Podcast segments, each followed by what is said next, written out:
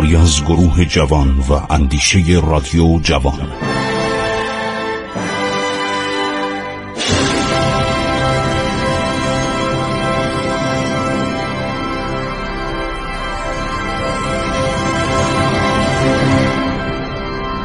بسم الله الرحمن الرحیم. به نام خداوند بخشاینده مهربان من خسرو معتزد هستم. در برنامه عبور از تاریخ با شما صحبت می‌کنم. خب ما داشتیم قرارداد مجمل بین انگلستان و ایران قرارداد کوتاه. قرارداد کوچک رو می‌خونیم حالا قرارداد مفصل هم بعدا خواهیم خون. تا فصل سوم خونیم فصل چهارم که هیچ لشکری عرض شود که حق نداره از طریق ایران به هندوستان لشکر کشی بکنه. و هیچ لشکری از توایف فرنگ وارد ایران نخواهد شد. اگر بیاید پادشاه انگلستان قشون و تدارک و اسباب یا در عوض وجه نقد توپ و تفنگ و معلم و عمله به خدمت شهریار سپر اقتدار ایران خواهد فرستاد. در رفت و دفع ایشان یعنی قشون فرانسه به لشکر یعنی با اعزام قوا یا پول کمال اعانت و امداد خواهد نمود. و بعد از این قشون با مبلغ وجه و مقدار تدارکات و اسباب از قراری است که در عهدنامه مفصل که سفیر بعدی میاد مشخص و معین خواهد شد. اگر بنای مصالحه با فرانسویا یعنی دولت فرنگ که با دولت ایران سر جنگ دارن با دولیای دولت انگلستان اتفاقی افتاد صلح کردن پادشاه والاجای ممالک انگلستان کمال سل و دقت و اعتمام خواهد نمود که فیما بین ایران و آن طایفه نیز رفع دشمنی نماید. اگر خدای ناخواسته این سعی به جایی نرسی قشون و لشکر با وجه نقد و اسباب به کمک ایران بدهند. این اعانت و کمک را مادام که جنگ فیما بین ایران و آن طایفه یعنی طایفه فرانسی یا طایفه روسیه باشد داده تا انگامی که رفع جدال بشود و آن طایفه با دولت ایران صلح نماید. مزایقه در دادن کمک نیمایند. فصل پنجم.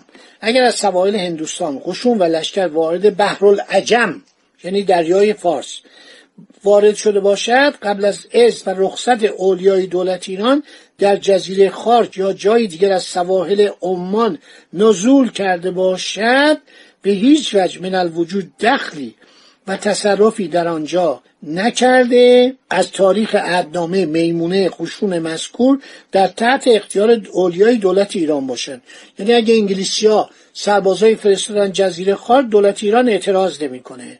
اگر آلیجا حشمت دستگاه فرمان فرمای هندوستان قشون مزبور را برای حراست حدود هندوستان ضرور نداشته باشد اولیای دولت ایران خواهند برای اداره خود همان قشون را نگاه دارند. اگر نخواهند روانه هندوستان کنند. در عوض قشون به طریقی که ذکر شد و در اعدامه مفصل مشخص خواهد شد و نقد برای اخراجات و تدارکات بازیافت نمایند. فتلیشا میگن آقا سالی 160 هزار تومن دارن به تو میدن. 120 هزار لیره انگلیسی. که به خیلی عالیه. فصل ششم. اگر قشون مذکور یعنی قشون هند انگلیس به خواهش اولیای دولت ایران در جزیره خارک یا جای دیگر از سواحل عمان توقف نمایند باید کارگزاران ایرانی کمال مهر و محبت را در حق ایشان به کار ببرند. هر قدر سیورسات سیورسات یعنی تدارکات آزوقه برای قشون مذکور ضرور باشد به نرخ عادله و تسعیر عادله وقت به ایشان فروخته قیمت بازیافت نمایند. این عدنامه عدنامچه میمونه یعنی مبارک به رسم معنی به جهت محافظت مرغوم در ضمن العد شر رفت که مادامی که این عهد جاوید مشروط مقرره مفصل بین الدولتین برقرار است اولیای دولت ایران عهد و شرطی که مخالف دوستی انگلیس و باعث اهانت و ازرار یعنی زیان رسادن به ایشان بشود در هندوستان شود با هیچ از دول فرنگ ننمایند. نمیشتم امید که این عهد همایون خجسته تا ابد پایدار بماند. از این مزخرفات نوشته بیچاره ایرانی امضا کردن دوازدهم ماه مارس 1809 ایسویه مطابق 25 شهر محرم الحرام سنه 1224 هجرت مصطفویه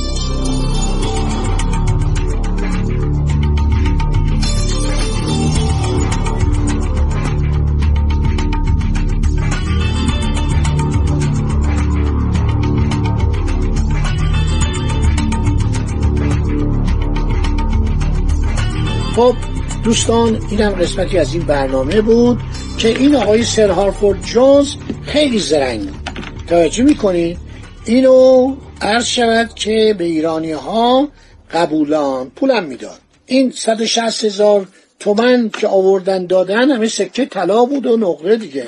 چون اون موقع اسکناس فکر نمی کنم انگلستان هنوز اسکناس چاپ می‌کرد. شاید هم چاپ می‌کرد. نوت بانک به اسکناس کنن نوت بانک خیلی شار و خوشحال کرد. بعد سر هارفورد جونز هم زبان فارسیش عالی بود. هدایایی که داد یک الماس درشت دو قطعه آینه بسیار بزرگ. آینه ایرانیا خیلی دوست داشتن. از زمان صفویه. بنابراین دویست عمله دو تا آینه بزرگ حجیه ملکه و پادشاه انگلستان رو سعی و سالم از بوشهر به تهران رساندن. هدایای دیگه هم دادن. قراردادی با میرزا شفیع مازندرانی صدر و حاج محمد حسین نظام الدوله مستوفی الممالک دولت ایران به امضا رساندن که هشت فصلشو براتون خوندم. همه رو براتون خوندم. و دیگه شما از این نظر اشکالی نداری. خب ناپل اون عرض شود که حالا دیگه از ایران رانده شده. فقط فرانسوی ها یه حرفایی بیخودی می‌زدن که ما می‌خوایم ناوگان به جنوب ایران بفرستیم. و این اصلا منتفی شده بود. یعنی انقدر ناپل اون گرفتار اسپانیا بود گرفتار پرتغال بود گرفتار جنگ با ملل اروپا بود با دول اروپا بود که اصلا منتفی شده بود. بعد دولت ایران ساده دل بودن. اولیای امور گفتن خیلی خوب حالا انگلیسی ها اومدن جانشین عرض شود که فرانسوی ها شدن و اینا مجانی هم می‌خوان به ما تفنگ بدن. خیلی دیگه خوشحال شده بودن و استقبال عجیبی از دولت انگلستان کرده بودن. خب این سر هارفورد جونز خیلی آدم ناقلایی بود. در زمره معمولین کهنکار مستعمراتی انگلیس بود. سالها در شرق به سر برده بود. دارای رویه خاص و پرنخوت انگلیسی و ضد ایرانی بود. دو سال در ایران اقامت کرد که مقارن ضعف نظامی و سیاسی و خزانه خالی دولت روسیه پس از جنگ های متعدد با ناپلئون بود.